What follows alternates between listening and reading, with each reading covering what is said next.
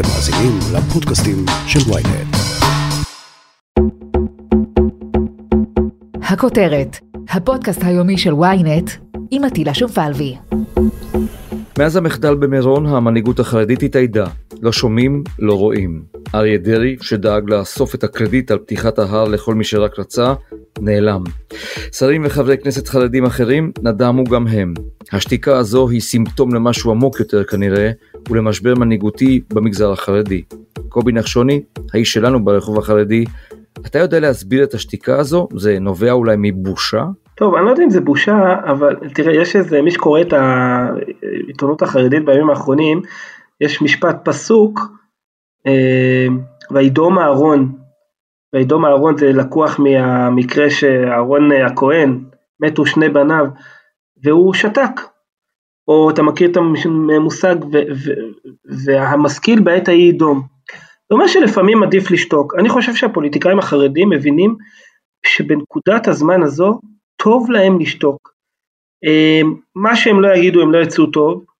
אתה שואל על משבר מנהיגותי, על, אה, על אה, מבוכה אולי, יש משבר מנהיגותי בציבור החרדי ועוד מעט נרחיב עליו, אבל אני חושב שהציבור החרדי, כמה שהוא יכעס על מנהיגיו, הוא הרגיל אותם לכך שבסוף יהיה בסדר.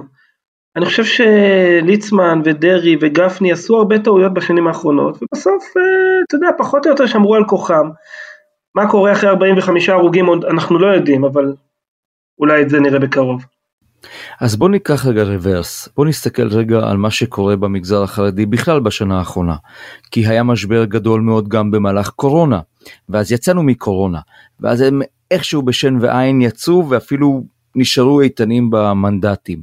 אבל עכשיו יש פוליטיקאים שדחפו בכל הכוח לפתוח את הר מירון. יש כותרות עם השמות שלהם, עם התמונות שלהם. אי אפשר להתעלם מזה. תראה, אני חושב שהמשל של האדם והכלב, מי מנהיג את מי, הוא קולע בול לסיטואציה שלנו, כי ה...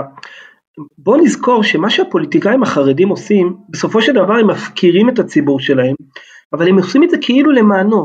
כלומר, כמו אבא שלא עומד בפני התחנונים של הבן שלו, שרוצה כל היום גלידות וסוכריות, ונותן לו את זה, אז ככה הפוליטיקאים החרדים מרגישים שהם נותנים לציבור את מה שהוא רוצה, הוא לא רוצה הגבלות קורונה, נילחם בקבינט על הגבלות קורונה, הוא לא רוצה הגבלות על ההילולה במירון, נילחם בשבילו על ההילולה במירון, כאילו למענו, אנחנו מצפים מהפוליטיקאים להיות המבוגר האחראי, זה שאומר לציבור, אתה רוצה אבל צריך לשים לך סטופ, זה לא טוב לך, ואנחנו מאוכזבים כל פעם שהפוליטיקאים החרדים אה, אה, לא נוהגים בבגרות ובאחריות הזו, אבל בסופו של דבר הם כביכול משרתים את האינטרס של הציבור שלהם, את הלחץ, הם, הם נכנעים בעצם ללחץ של הציבור שלהם, הם נותנים לציבור שלהם לגרור אותם, אבל אני באמת חושב, כמו, כמו שאתה רומז, שבמקרה הזה, ואחרי אסון כל כך גדול, ומכה כל כך אנושה לבייס שלהם, לציבור שלהם, בסופו של דבר 90% מההרוגים פה הם מקרב מצביעי יהדות התורה,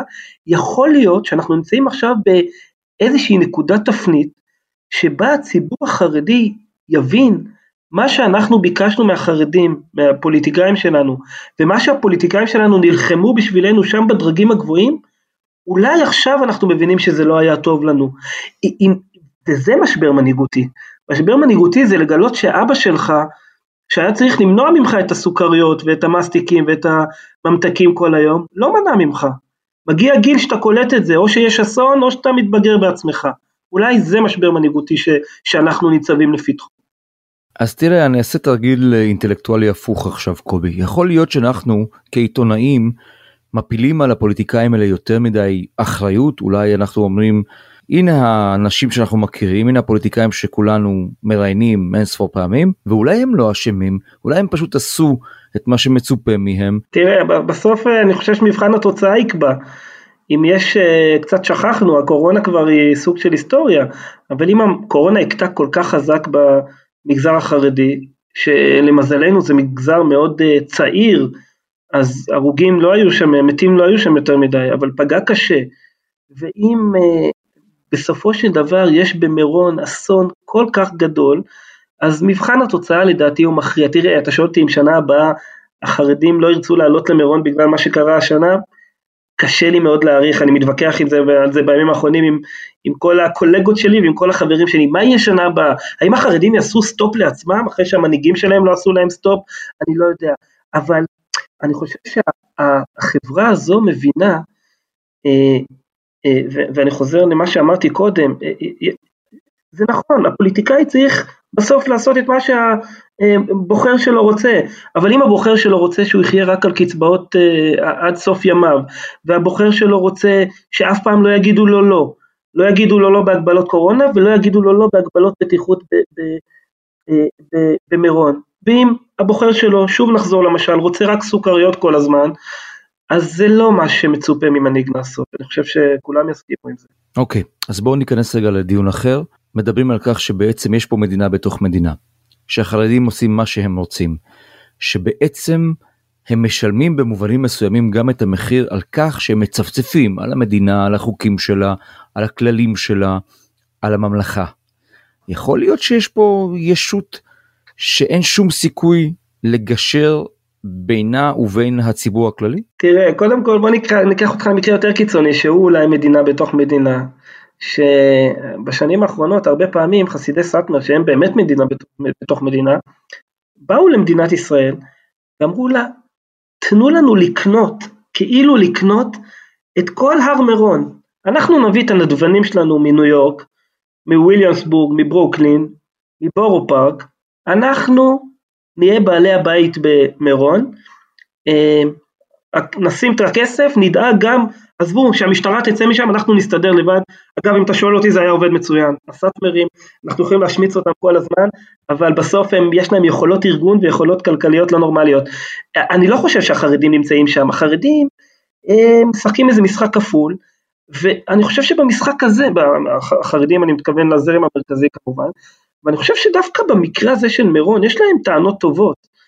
אה, דווקא הטענה שאתה ניסית קודם לסנגר עליהם באיזשהו אה, משחק מחשבתי, לא היה מוצלח עטילה, סלח לי שאני אומר, אבל אם אתה רוצה טיעונים אמיתיים, אז הם, הם, באמת הטיעון הכי חזק של החרדים, הם אומרים בוא, אתה, אנחנו קצת מתבלבלים עכשיו עם הקורונה, כי ה, הניסיון להגביל את ההילולה במירון הייתה בגלל קורונה, לא בגלל בטיחות, אבל אם נשים לב הם אומרים, מעולם המשטרה תגיד משהו אחר, אבל החרדים אומרים מעולם לא היה ניסיון אמיתי של המשטרה להגביל את uh, הכוח של, את, ה, את uh, היקף ההילולה במירון מטעמים בטיחותיים, ואל תצפו מאיתנו להיות יותר צדיקים מהאפיפיור, אנחנו בסופו של דבר, הקהל שלנו הוא שבא להילולה במירון, ואם המשטרה לא עוצרת אותנו, גם אנחנו לא נעצור.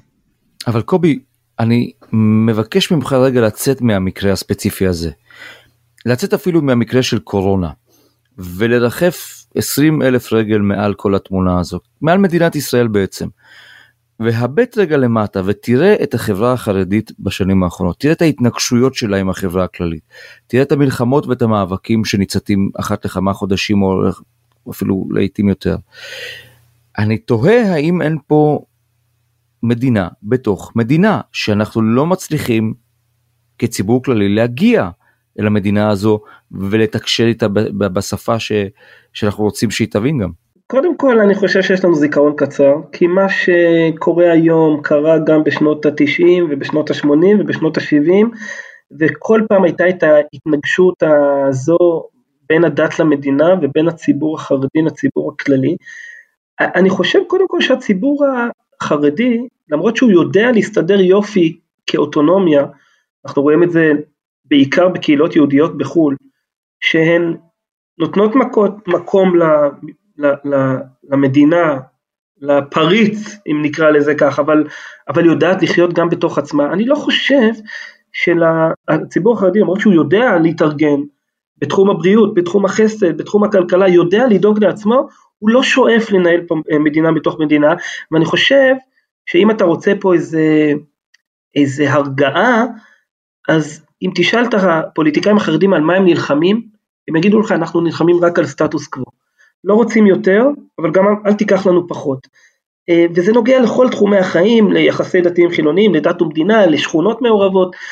אה, אם אנחנו סוללים, אה, צועדים על המסלול הזה של סטטוס קוו, אז אני חושב שמובטח לנו בסופו של דבר, אתה יודע, כל אחד רוצה למשוך את הסטטוס קוו לכיוון שלו, אבל יש איזשהו מסלול מסומן, ואם אנחנו עליו, אז אנחנו יכולים להיות רגועים שנשמר האיזון הזה שבין היכולת של החרדים אולי לנהל מדינה לתוך מדינה, בתוך מדינה, לבין ההבנה שלהם שהם חלק מהחברה הישראלית, אה, עם כל הרגישויות וכל החיכוכים, ואם צועדים על מסלול של סטטוס קוו שמלווה אותנו עשרות שנים והחרדים אומרים את זה אנחנו מקדשים, אנחנו נלחמים רק כשבג"ץ מנסה להפר לנו אותו, או כשאיזה ראש אה, עיר אה, ברמת גן מנסה להפר לנו אותו, אבל אנחנו חותמים על הסטטוס קוו הזה, אז אני חושב שאפשר להיות רגועים שמדינה מתוך מדינה במובן השלילי שאנחנו מדברים עליו לא יהיה.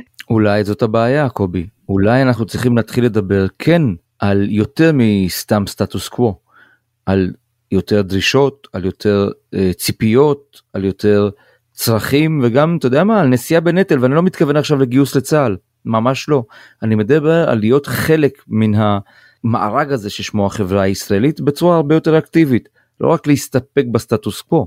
הדמוגרפיה עושה את שלה כמו שאתה רומז עטילה וככל שהחרדים משקלם גדול יותר אז כבר אי אפשר להסתפק באותו סטטוס קוו אתה מדבר על שוויון בנטל אה, כן כמו שאתה אומר זה לא רק צבא זה גם כלכלה זה גם דברים אחרים זה גם אה, סובלנות, זה דו-קיום, כן, זה דו-קיום של קבוצה כבר גדולה, שהיא כבר לא מיעוט אה, אה, נרדף, היא כבר שולטת, אני יכול לספר לך פה שלפני כמה שנים אה, אה, נפגשנו עם, עם איזה אדמו"ר אה, חרדי שלא נוהג בדרך כלל להיפגש עם עיתונאים, ושאלנו אותו בדיוק את השאלה הזאת, תגיד, אה, כמה זמן עוד אתם תוכלו להיות אה, אה, אה, המיעוט הנרדף הזה שאומר תנו לי את כבשת הרש שלי ותשמעו לי על סטטוס קוו. אמרתי לו תראה המחקרים עכשיו של, אה, אה, של דה פרגולה אה, אומרים שעוד כמה עשרות שנים החרדים פה רוב, מה יהיה כשתהיו פה רוב? אני שואל אותו.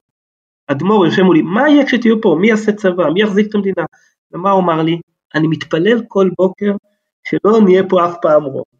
שנקטן שנצטמצם ואולי זאת הבעיה קובי. אני אומר עוד פעם אולי זאת בדיוק הבעיה השיח הזה שהם כאילו נשארים בקטנה כאילו צמוד לדופן הספינה והספינה שטה ולעיתים קל לה יותר ולעיתים הגלים גבוהים יותר אבל הם צמודים שם ומחפשים בדיוק את, את נקודת הנוחות הזו.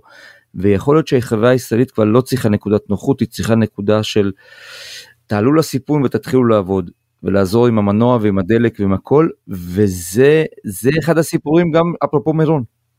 כן, אז אני חושב שלמרות אה, האנקדוטה הזו של אותו אדמו"ר, אני חושב שהחברה החרדית בכללה אה, מגלה יותר ויותר אחריות.